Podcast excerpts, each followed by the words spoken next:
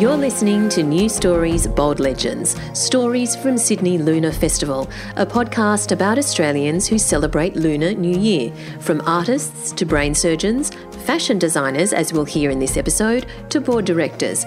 I'm Valerie Khoo, and I'm the City of Sydney's curator of the Sydney Lunar Festival. I'm also an artist, writer, and CEO of the Australian Writers Centre. In this series, we discover the personalities and passions of people who meld their cultural traditions with this sunburnt country they call home. Angela Fung is one third of the fashion label High Tea with Mrs. Wu, an Australian made clothing label based in Newcastle, which she runs with her two sisters, Rowena and Juliana Fung. The trio have been pattern making, sampling, cutting, and producing designs from their workshop and retail store since 2004. The sisters moved to Australia from Malaysia with their parents in 1988. Thanks for joining us today, Angela. You're welcome. This is awesome. Well, I love your label, High Tea with Mrs. Wu. For listeners who aren't familiar with it yet, can you just tell us a little bit about it, when it started, and what it's about? Okay, well, we are three sisters Rowena, Juliana, and Angela Fung. We live in Newcastle, um, and we have a clothing label called High Tea with Mrs. Wu, and we also have our own little boutique store uh, in Cooks Hill in Newcastle. Um, we started High Tea in 2004 so we're uh, essentially 14 years in, um, which seems like a long time for a small little local made clothing label. Um, mm. And we pretty much uh, make beautiful women's wear, all natural fibers. Um, we really believe in longevity. We believe in super quality made clothing that, that you can wear in different ways across the seasons, across the continents, and you know you look after them, you wear them well, you pass them on, um, and they have a lot of character. They, we love prints, but we also love texture. So lots of cottons and linens and and tencels and, and things that make you feel and, and look great. So you have this label with two of your sisters, and the three of you actually came over with your parents from Malaysia, I believe, when you were six years old, to Newcastle. So you're you're ethnic Chinese, but born in Malaysia, right? What was it like coming to Newcastle at the age of six? Can you remember? Yeah, I, I still can remember. It was crazy actually because we're from Kuala Lumpur, and so it was the most in, intense, busy, bustling city. We had a big, big family, um, have a big family, obviously, and we spent lots of time together. And I guess our parents, um, they're in the medical field, and they had three daughters, which you know is is tricky as a as an Asian family. They really hope to have a son, and I guess they they felt like okay, well we've got three girls, and how are we going to give them a really good opportunity? Because also being Chinese Malaysian, we were not the majority um, ethnicity, so we weren't, mm. we weren't Malay. Mm. Um, so there was already a slight disadvantage in that sense, and I guess they felt like they wanted us to give to give us a better um, opportunity in life. Uh, so they, they, took a plunge. They took a giant leap of faith, and they managed to get uh, a visa and sponsorship to move to like of all places to move to Newcastle in Australia. why wild. why Newcastle? How did they know about Newcastle?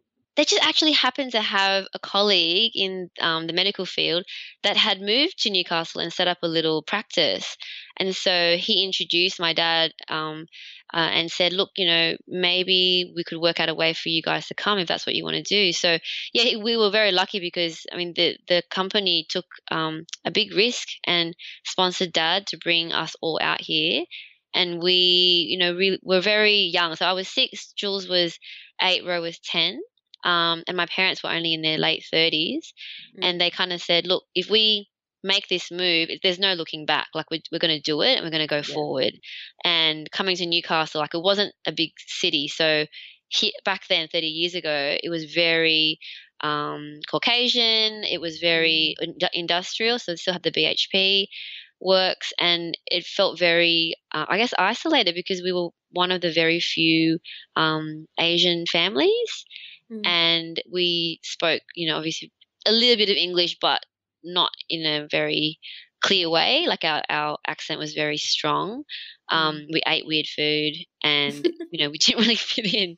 Um, but our parents were like, look, we're going to do this. So you are either all all in or or we go home. So they gave us mm. the opportunity. It was two years in after we moved here that they said they, they asked us they, they let us choose wow. and they took us back to malaysia i remember it was um, 1990 um, at christmas time and they said look do you, you know, now we're back in you know our home malaysia home do you want to stay here or do you want to go back to our other home and like jules was like we're going back to australia the chips are awesome we moved back of course, the chips. The chips. Like, I mean, Western food was so amazing and so like, unusual for us. We would have Western night on Sunday as a treat. and we would do like, you know, all our, our, typical awesome Chinese Malaysian food all throughout the week. And then Western night on Sunday was like fish fingers and crinkle cut chips, you know, from the oh frozen packet. It was amazing. It was the best thing ever. All right, so you guys decided to stay on the basis of the chips, the crinkle cut chips. The crinkle cut chips. so when you were here and you said that there weren't very many Asian people in Newcastle at the time, or families in Newcastle at the time, was that something that was obvious to you, or or it did, didn't even kind of register and you just got on with life?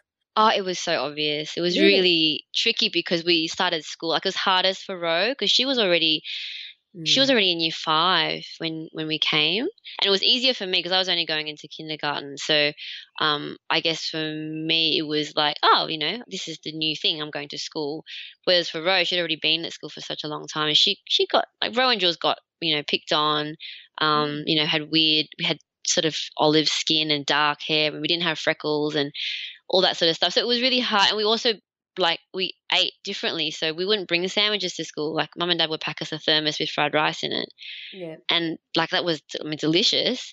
But everyone else was eating like Devon Devon sandwiches, Devon and sauce and like yeah. cheese and Vegemite. And we thought, whoa, what is that stuff? That's amazing. So we'd swap. like eventually we kind of like got we got to, to be cool because we had rice, and people would come up and ask for a scoop of rice to swap for half their sandwich. So it was pretty funny. eventually. Wow. but it wasn't. So, it definitely wasn't wasn't a smooth sailing. It was, and we refused to speak our own language, which was very hard for my parents because we wanted to assimilate. So yeah. we just they they tried to send us to Chinese school. We used to go every Saturday morning. Yes. And they wanted us to speak because we speak Cantonese, but they wanted mm-hmm. us to speak Mandarin because they thought that would be better for our future. And they just kept, you know, insisting that we go, and we we all just really didn't like it because then our accent was, you know, not Aussie, and mm. they eventually gave up, which is a unfortunately we now wish that we just listened to our parents because we could speak fluent Mandarin and we can't. Mm, yes. So you said it wasn't smooth sailing. Was there any point where it became smooth sailing? Was there any point where your ethnicity was just a non-issue? Um, I think kind of in a way there was as more ethnic families came into Newcastle that was better and also not just asian so we would have more vietnamese more italian more greek. So you'd have lots of other cultures. Mm. and then mm. you felt like at school it wasn't just that you know we were asian. There's also indian families and there was also you know other uh, eastern european families. That felt a bit better because then there was more kind of weird people around which was great and you know we we got to you know share funny stories about what we ate. I mean, everything over food is is such great learning and sharing. Um, yes. So it, it did get better, but I think we always still felt like we stood out. So I mean, mm. this is where clothing comes in. We didn't um, we didn't ever really get to a point where we were just kind of like we're like everybody else because it's very clear that we're not like physically. Mm. Um, we tried. Jules tried to um, draw freckles on her face, and you know, Rowan would dye their hair all different colors. And mom and dad, like obviously they they kind of just tried to be supportive because they knew it was hard, so they tried not to like. I mean, they didn't like it, but they tried not to stop us from being experimental mm. because we were just trying to figure out how to fit in. And then we got to a point, and I mean, I'm I'm lucky I'm the youngest because Ro and Jules paved the way for me to be okay and be comfortable with all of this stuff because they tested all kinds of things. And it was really cool because we they got to a point and then eventually me that we just went, you know what, we're never going to be the same. So let's just mm. be really different. And then we started making our own clothes that were like crazy, like fluoro and safety pins and weird sort of combinations, cutting up op shop clothing. And because mum, mum and dad said, look, we don't have any money to buy you clothes. So here's a sewing machine. I'll teach you the basic stuff and you're going to have to make your own clothes. So your parents came to Newcastle you were saying partially to have a better life for their children, for, for, for their daughters. Yes. What were their expectations of the three of you? What did they think that you were going to maybe do, or what were their hopes? they had really high hopes. Like they thought they would, you know, take on this massive, um, this massive leap of faith and mm. take all of the, the the savings they had and and you know the dollar was a, a third, so the mm. the value of the Malaysian currency converted to Australian, you know, it got cut into into one third. So they just thought, look, the best thing they could do is to bring us to this awesome place, land of opportunity, and we would become, we'll go to university, we would become doctors, uh, engineers, accountants, lawyers. We'd have, you know, awesome careers that would propel us for the future and probably, you know, sustain their living when they got older and not so, like not be seamstresses because you know that that would have probably been something that we would have done in Malaysia maybe like we're you know so being Chinese and being female you just have mm. less opportunities. So um, they really did hope for that but then Ro and Jules ended up they're just really artistic so they both ended up doing design and so the the hopes were, were left on me so I did accounting I did commerce and economics and I got a job in Deloitte and I got, you know, I did all this stuff and I was supposed to continue on that path, but we had just started the business. And so um, I, I said to Deloitte, can I have a year off, please? Just so I can, you know, get myself together. And I didn't go back. Right. So you were planning just to take a year off the world of Deloitte and to see what was going to happen in the business. And then were you planning on going back? Yeah, I think it was just a test because it was only just it was for fun. Like we when we were growing up, we loved playing shop because we grew up in a in a shop house family. Like our our grandparents in Gemas, a lovely old little village, countryside town. Um, they had a goldsmith shop. So when we would go back and hang out with our grandparents, we you know we had that awesome um, I mean, it's really nostalgic. Now I can still feel and and see what was around me. Old, beautiful old building, inside, mm. outside shop house, the shop in the front. We all lived in the back. My my dad grew up there with like you know thirty family members. Now he was one, the eldest of six children, and he was a, a, the son. But all so all six children and my grandparents lived in one room, and they all slept underneath the bed. Like it was just that's how you did things. And every, my grandma cooked for everybody, like the entire extended family. And so we have mm. these great these great memories of you know running around the shop house, peeking through the old timber floor, floorboards, and you know helping grandma cook and great grandma cook. Um, so all that stuff was such a big influence. It was really hard to leave that because we once we came to Australia, our parents also did tell us that we can't fly back to Malaysia often because it's mm. extremely expensive to fly five people back. Mm. So it was kind of like, you know, you we're really we're aware of what we're giving up, but they believe yeah. what we would gain would be a lot, you know, better for our future. So tell me about how High Tea with Mrs. Wu started and where did the name come from and and when did you kind of think, you know, this is this is a real thing. This isn't just a hobby. Yeah, well, I guess what happened was my Ro was the eldest, so she she was in university and her friend just said to her, look, I run this op shop on Derby Street and I'm kind of sick of it. She's been doing it for a few years and I want to go traveling. So do you want to take over it? Like it was so random.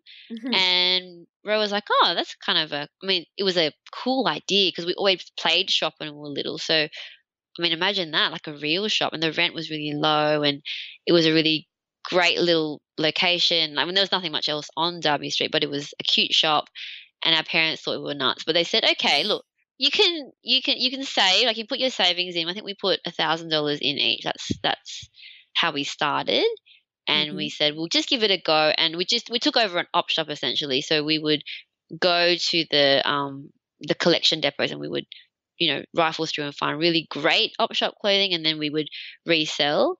But mm-hmm. I mean, we weren't thinking about you know actually making any living from it. So mm. A, couple of years in, we're like, this isn't this isn't actually working because there's charity stores, which is for charity. It's also really bad for our hay fever because we're Oh, you know yeah. block noses. and then we started just putting one rack, one rack in the shop because we were already sewing for ourselves, and our friends thought our clothes were wacky and fun. So Mm. you know we made a few things, and then people liked it. I'm like, oh, that's kind of funny. People like clothes that we make. So then one rack became two racks, and then um, the start of 2004, we're like, okay, let's just let's give it a proper go. Like if we're going to, we can't do the op shop thing because it doesn't work. Um, we need to make a living because we can't pay our bills. So let's try at least to make some more clothes, and then we'll see what happens. So that's that. The point that we launched, it was like our parents. It's all or nothing. You're going to give it a big proper go. And if it Mhm. doesn't work in a couple of years, you know, we've all got uni degrees. We can go and do something else. And then we, um, yeah, it's from there. We just, it's very, like, we're really slow. Like, we haven't got investors, you know, besides obviously our parents who have been incredibly supportive.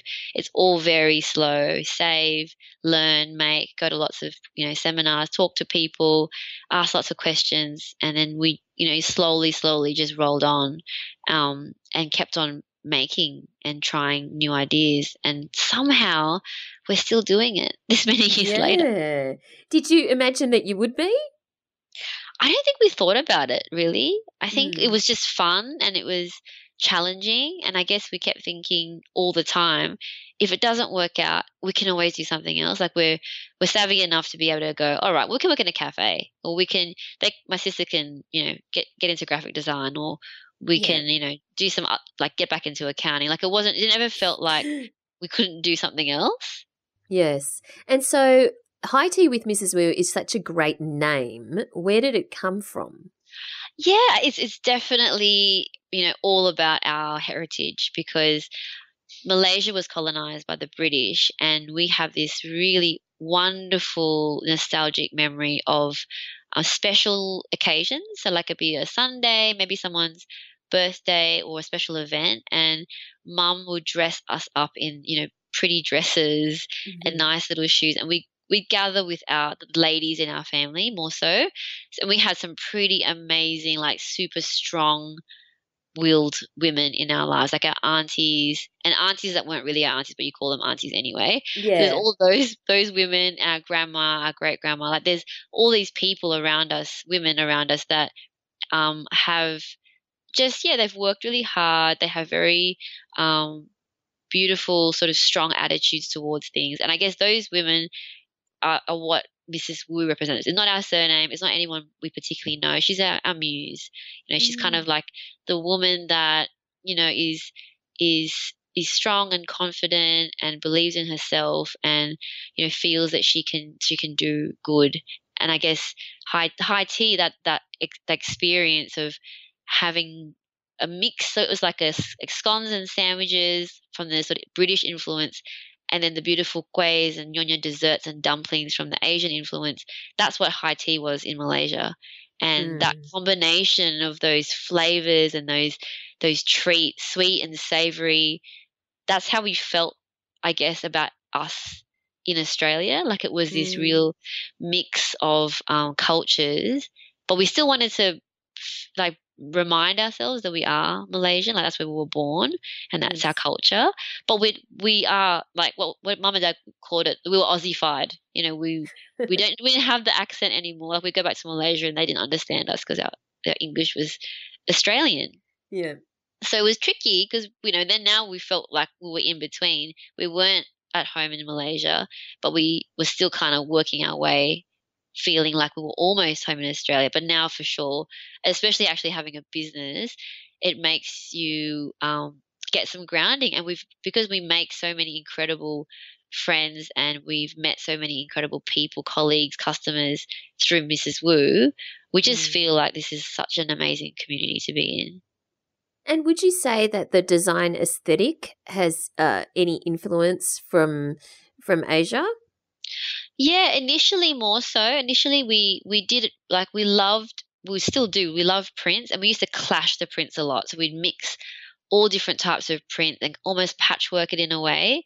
Um, but as we have become a bit older, matured, and our clothing needs have changed a little. Our customers have also aged like us. We've kind of gone more with textures. We do still do a lot of prints, but they might be not as much of that sort of clashing um, mix. And we work with Japanese textiles, and we uh, three of us absolutely love Japan. And I started studying Japanese when I was about six, like what, right at the beginning of school. Um, and yeah, it was just a, a, cool thing that our school offered, our primary school offered. And mum and dad said, Do you want to learn? And I said, Yes. So, um, how that, funny that you hated going to Mandarin school on Saturdays, but you really wanted to learn Japanese. I, and I don't know why, because I mean, Japanese. My our grandfather has horrific memories of Japan and all the horrible things that happened in Malaysia. So mm. I don't know why it is that there was this affinity to Japan. But as soon as I started learning, I just loved the language, and I got to go to Japan for the first time when I was 16, um, and just decided that that was my other home. Um, that's really bizarre thing to say. Um, but then my sisters eventually, like, we went together, and we all just felt the same kind of feeling of homesickness, which is really weird because it's not at all where we're from. But we feel really comfortable there. Probably, I think, it's the aesthetics and the the culture. Um, it's very kind of it's really thoughtful. It's not. It, it, there is some obviously some really great con- contrasting ideas in Japan, but I think we love the the serenity and and the minimalist tones of certain things and the wabi sabi aesthetic where you know imperfection is really celebrated. And of mm. course the textiles which is just phenomenal. Like their quality their attention to detail all the sort of things that we love from a design point of view. Um, so we definitely have the, the, influence from that that part of the world. Um, but we've ta- we've adapted that to our own country because australia is really unique like we're a mm. big island we're mm. really far away from everything else so what we design is actually for for the australian climate and for the australian people so, can you speak Japanese? I can, not totally fluently, um, right. but I can get by. So, you speak Japanese. You mentioned that you speak Cantonese. Do you speak Cantonese? A little, like a five year old. okay. Not so good at Mandarin because you didn't like going no. to Saturday class. I so, wish. you have you have two children, uh, uh, age four and age two. And um, are you encouraging them to learn? any of the languages you speak and um, how are you bringing any or if at all asian traditions or cultural um, you know aspects into their lives yes i think the tricky thing is i mean if i spoke fluently any of the other languages i, I definitely would have been um, more likely to just speak only in that language. But because I can't speak completely fluently, it's quite tricky. And of course, my husband um, speaks English, so it we we are an English household. Mum and dad speak some Cantonese to them. It's kind of mixed, mm-hmm. um, and I have been speaking some Japanese to them as well. So I think they will have kind of an idea. I mean, they definitely are aware that they're from a a different type of cultural household, and we keep some fairly um, simple traditions. So, mum and dad are still fairly traditional, like they still eat Chinese Malaysian food. Um, we have uh, family dinner once a week, so all the grandkids, so there's six grandkids in total. We all go to their place. We usually have a feast of curry or or duck or siu yok char siu or you know some kind of delicious homemade thing like nasi lemak for special occasions, gai mm. fan, all that sort of stuff that is really uniquely Malaysian, and our kids love it. Like we, they are rice eaters. Like we, Ro, Jules and I, we just feel so comfortable eating rice, and our kids do too, rice and noodles.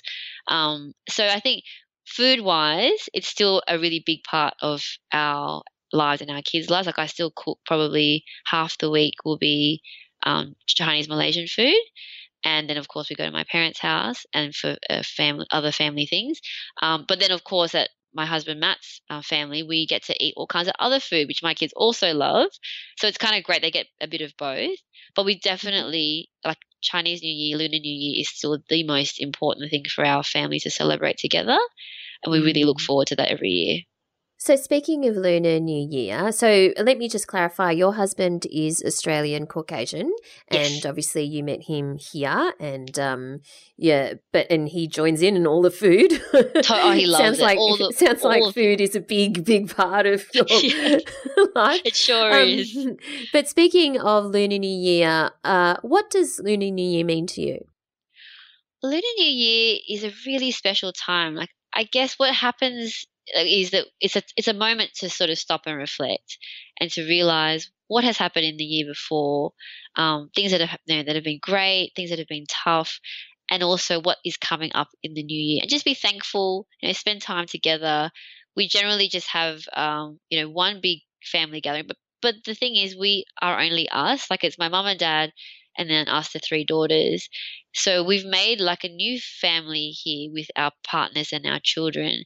Um, my the rest of my family is still in Malaysia. We have some awesome. My my dad's got cousins in Sydney, and my, my parents have some really great friends as well who are from Malaysia. But but generally, in terms of our core family, we it's just it's just us.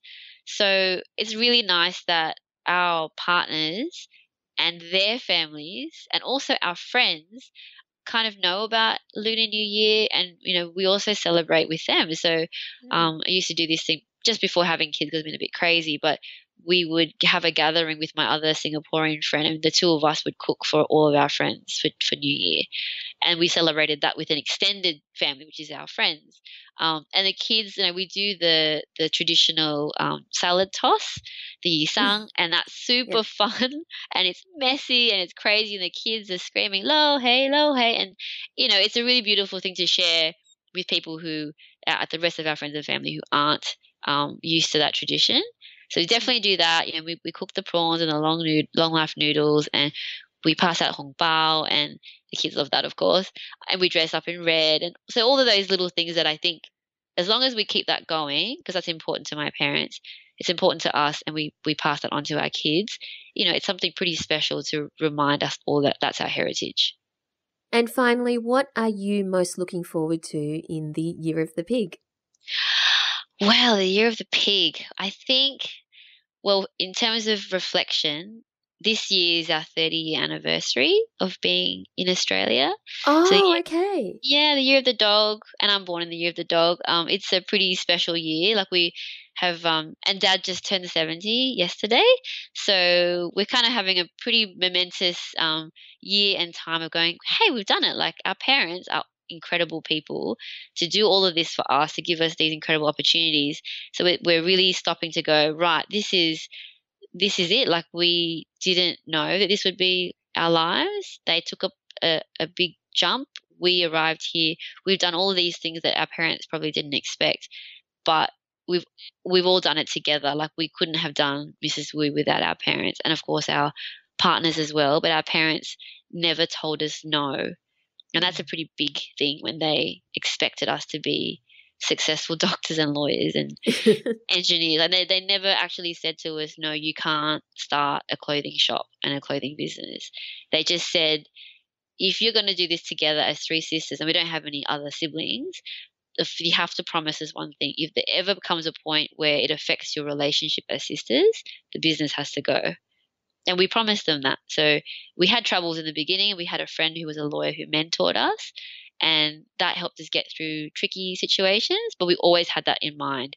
If anything was to to make it too difficult for our relationship as sisters, then we would give the business up. So we've been very lucky that we've been able to ride through crazy highs and lows. Like clothing is a really tough industry, and we make in Australia. Like it's us making it in our studio, our little team.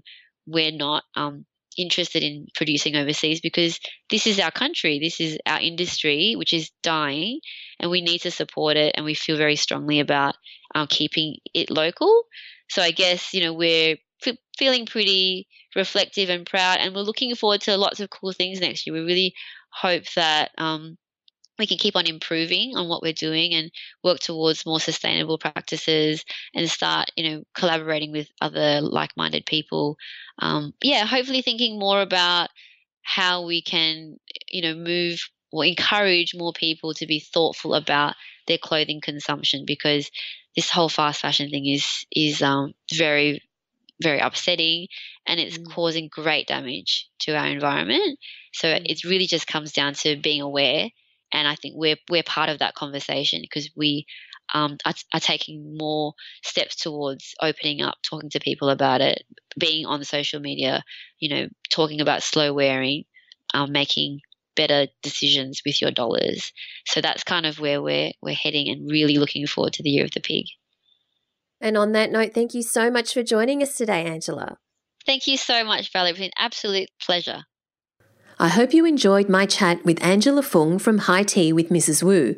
Angela mentioned the salad toss, which I explained in episode 3, and that during Lunar New Year they exchange hong baos, which I mentioned in episode 1. She also said that they wear red, which is very common during this celebration. Apart from wearing clothes that are new, it's very common to wear red during this time because red symbolises good luck and a fresh start for the year ahead. If you think that might be a bit full on to wear all red, then bright colours or clothes with bits of red in them are okay too. The key is not to wear all black or all white because they're considered unlucky colours during this time. Thanks for listening to New Stories Bold Legends, stories from Sydney Lunar Festival. My name's Valerie Khoo, and you can connect with me at valeriekhoo.com. That's K H O O. To find out more about the City of Sydney's Sydney Lunar Festival, go to sydneylunarfestival.com or to find out more about the people featured in this podcast and any of the links I've mentioned, and to keep up to date with further episodes, go to newsstories.net.au.